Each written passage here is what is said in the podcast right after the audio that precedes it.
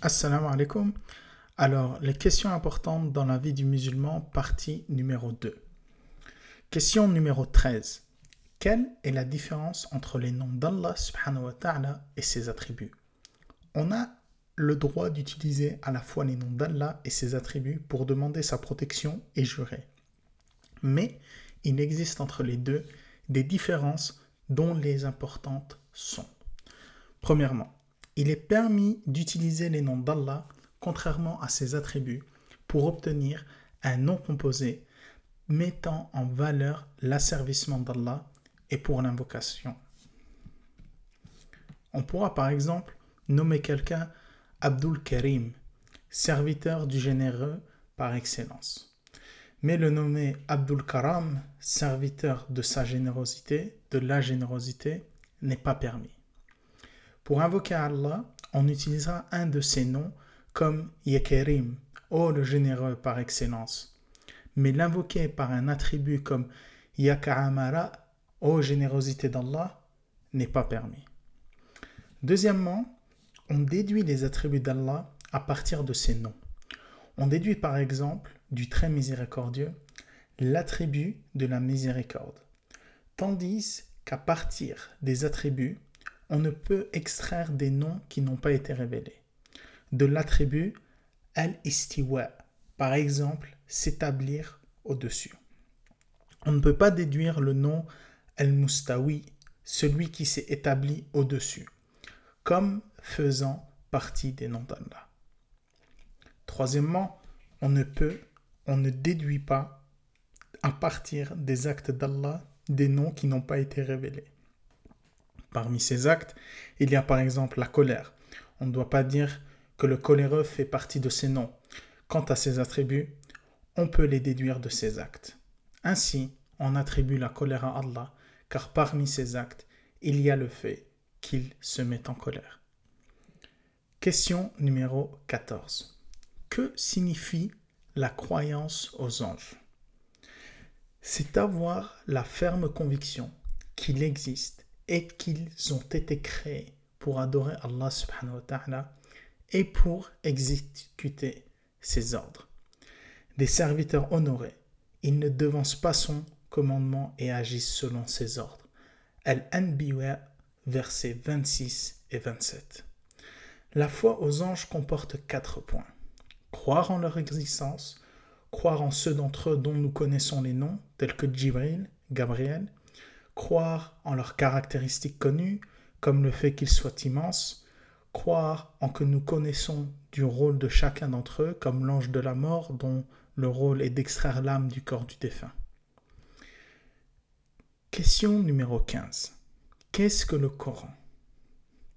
Le Coran est la parole d'Allah subhanahu wa ta'ala, dont la lecture constitue un acte d'adoration. C'est une parole qui émane d'Allah et qui retournera vers lui. Allah subhanahu wa ta'ala l'a effectivement prononcé avec des lettres et un son. Jibril l'a écouté en provenance d'Allah, puis l'a transmis au prophète Mohammed. Tous les livres sacrés sont les paroles d'Allah. Question numéro 16. Pouvons-nous nous contenter du Coran au détriment de la sunna du prophète Mohammed sallallahu. Cela n'est pas permis. Allah a ordonné de suivre la sunna. En effet, Allah dit dans le Coran Prenez ce que le messager vous ordonne et ce qu'il vous interdit, abstenez-vous-en. Al-Hashr, verset 7. Et la sunna a été révélée en tant qu'exégèse du Coran. D'ailleurs, on ne peut connaître les détails de la religion comme ceux de la prière, si ce n'est par le biais de la sunna. Le prophète Mohammed a dit En vérité, j'ai reçu le livre, le Coran et autre chose d'identique avec la sunna.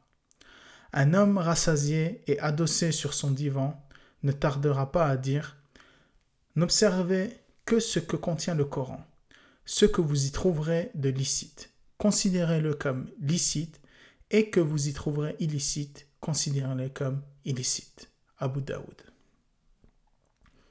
Question numéro 17. Que signifie la croyance au messager?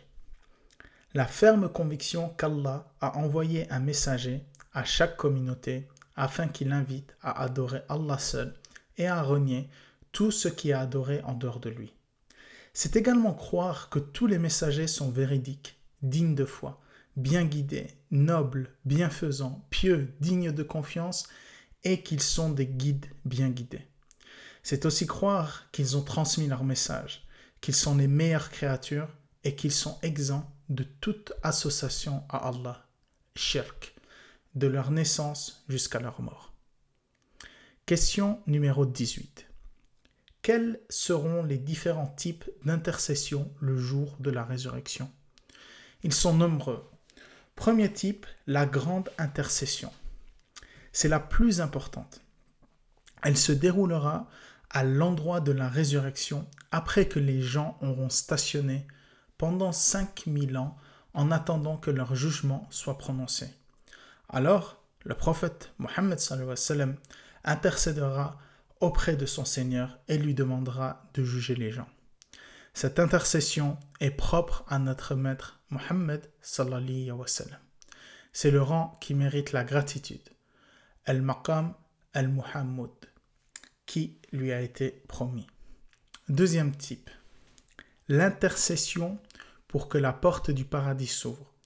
La première personne à intercéder pour qu'elle ouvre est notre prophète Mohammed. Et la première communauté à y entrer est sa communauté. Le troisième type, l'intersection pour que des gens destinés à l'enfer n'y entrent pas. Quatrième type, l'intercession pour faire sortir de l'enfer les pécheurs parmi les monothéistes qui y sont entrés. Cinquième type, l'intercession pour que des gens du paradis y soient élevés en degrés. Sixième type, l'intercession en faveur des gens pour qu'ils entrent au paradis sans jugement. Septième type, l'intercession pour qu'ils soient allégés, pour que soit allégé le supplice de certains mécrants. C'est une intercession propre à notre prophète Mohammed en faveur de son oncle Abu Talib. Et huitième type, pour qu'Allah fasse sortir des gens qui sont morts en tant que monothéistes de l'enfer et les fasse entrer au paradis par sa miséricorde. Cela concerne ceux qui n'auront pas pu obtenir des intercessions précitées et Allah seul connaît leur nombre. Question numéro 19. Est-il permis de demander l'aide ou l'intercession des vivants? Oui, cela est permis en islam. Et l'islam incite à venir en aide à autrui. Allah subhanahu wa ta'ala dit Entraidez-vous dans l'accomplissement des bonnes œuvres et de la piété. Al-Mahida, verset 2. Et le prophète Mohammed a dit Allah vient en aide au serviteur tant que ce dernier vient en aide à son frère, rapporté par Muslim. L'intercession, qui signifie la médiation, possède un grand mérite. Allah subhanahu wa ta'ala dit Quiconque intercède d'une bonne intercession en aura une part. An-Nisa, verset 85. Le prophète Mohammed a dit Intercédez auprès des autres, vous serez récompensé. Al-Bukhari. Cette demande doit respecter certaines conditions. Numéro 1. Elle doit être adressée à une personne vivante. En effet, la demande adressée à un mort s'appelle une invocation. Or, le mort ne peut entendre celui qui l'invoque. Allah dit Si vous les invoquez, ils n'entendent pas votre invocation. Et même s'ils entendaient, ils ne sauraient vous répondre. Fatiha, verset 14. Comment peut-on adresser une demande à un mort alors que celui-ci qui a besoin de l'invocation du vivant Ses actes se sont interrompus au moment de sa mort, sauf les récompenses qui lui parviennent grâce aux invocations et autres. Le prophète Mohammed a dit Lorsque l'être humain meurt, ses actes sont interrompus, sauf pour trois choses. Une aumône dont l'utilité est continue, une science dont les gens bénéficient, ou un enfant pieux qui invoque en sa faveur, rapporté par Muslim. Celui qui est sollicité doit comprendre ce qu'on lui demande. ce qui est demandé doit exister, cela doit être parmi les choses que l'on est capable d'accomplir, cela doit concerner les choses de la vie présente, cela doit être une chose permise qui ne comporte pas de préjudice. Question numéro 20. Combien y a-t-il de façons d'apprendre, pardon, combien y a-t-il de façons de prendre un intermédiaire, tawassul, pour se rapprocher d'Allah? Il y en a deux. Premièrement, les manières licites de se, rapprocher d'Allah. Il y en a trois. Se rapprocher d'Allah en utilisant ses noms et attributs lors de l'invocation. Se rapprocher d'Allah en évoquant des bonnes œuvres lors de l'invocation, comme cela est rapporté dans les récits des trois compagnons coincés dans la grotte. Se, rapprocher d'Allah en demandant à un individu vivant et présent dont on pense que l'invocation sera exaucée d'invoquer en sa faveur. Deuxièmement, les manières illicites de se rapprocher d'Allah. Il y en a deux. Demander à Allah par le rang élevé, Jah, du prophète Mohammed ou du wali saint. Il est par exemple interdit de dire Ô oh Allah, je te demande par le rang élevé de ton prophète Mohammed ou par le rang élevé d'Al-Hussein. Il ne fait pas de doute que le rang du prophète Mohammed et des gens vertueux est considérable auprès d'Allah. Toutefois, lorsqu'une sécheresse survint, les compagnons, qui sont les gens les plus désireux de faire le bien, ne demandèrent pas la pluie à Allah en invoquant le rang élevé du prophète Mohammed alors qu'ils avaient sa tombe tout près d'eux. Ils se rapprochèrent plutôt d'Allah en demandant à Al-Abbas, l'oncle du prophète Mohammed d'invoquer Allah pour eux. Le fait qu'un individu invoque Allah en jurant au nom de son prophète Mohammed ou d'un wali, il est par exemple interdit de dire Oh Allah, je te demande telle chose par ton wali ou par le droit de ton prophète. En effet, il est interdit de juger par une créature pour imposer quelque chose à une autre créature. Et que penser de cette interdiction lorsqu'on s'adresse à Allah En outre, ne détient aucun droit sur Allah subhanahu wa ta'ala simplement parce qu'il obéit à ses ordres, au point qu'il croit pouvoir le faire valoir et jurer par ce droit pour obtenir une chose quand il s'adresse à Allah subhanahu. Question numéro 21. Que signifie la croyance au jour dernier? C'est la ferme conviction que ce jour arrivera véritablement cela inclut la croyance à la mort, ainsi que ce qui suit comme l'épreuve de la tombe, ses supplices ou ses délices. Le fait que l'ange soufflera dans la trompe, que les gens se tiendront devant leur Seigneur, que les registres des œuvres seront déroulés, que les œuvres seront pesées sur la balance, le pont, le bassin, l'intercession et la destination finale vers le paradis ou l'enfer. Question numéro 22. Quels sont les grands signes précurseurs de l'heure du jugement dernier?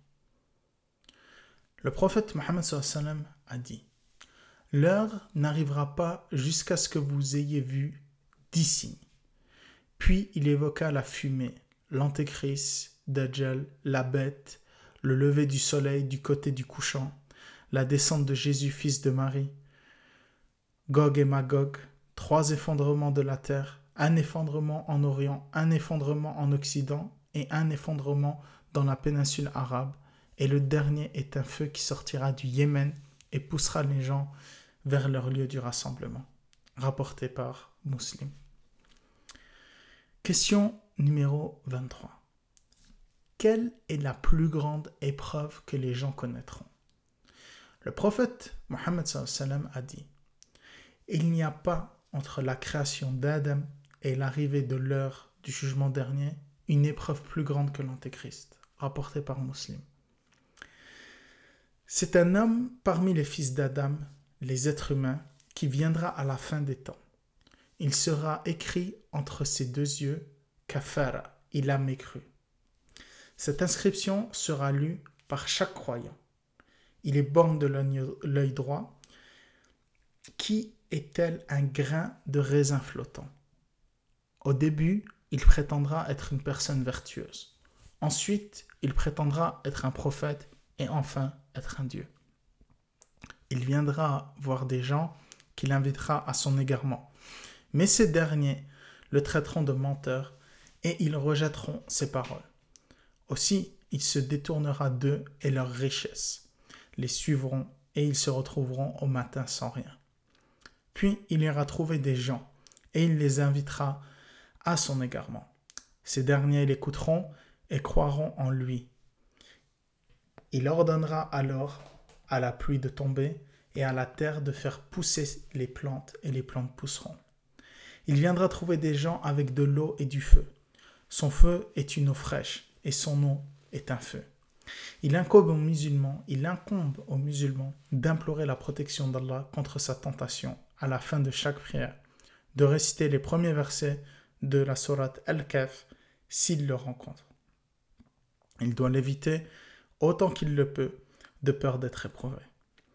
Le prophète Mohammed a dit que celui qui entend parler de l'Antéchrist n'aille pas à sa rencontre.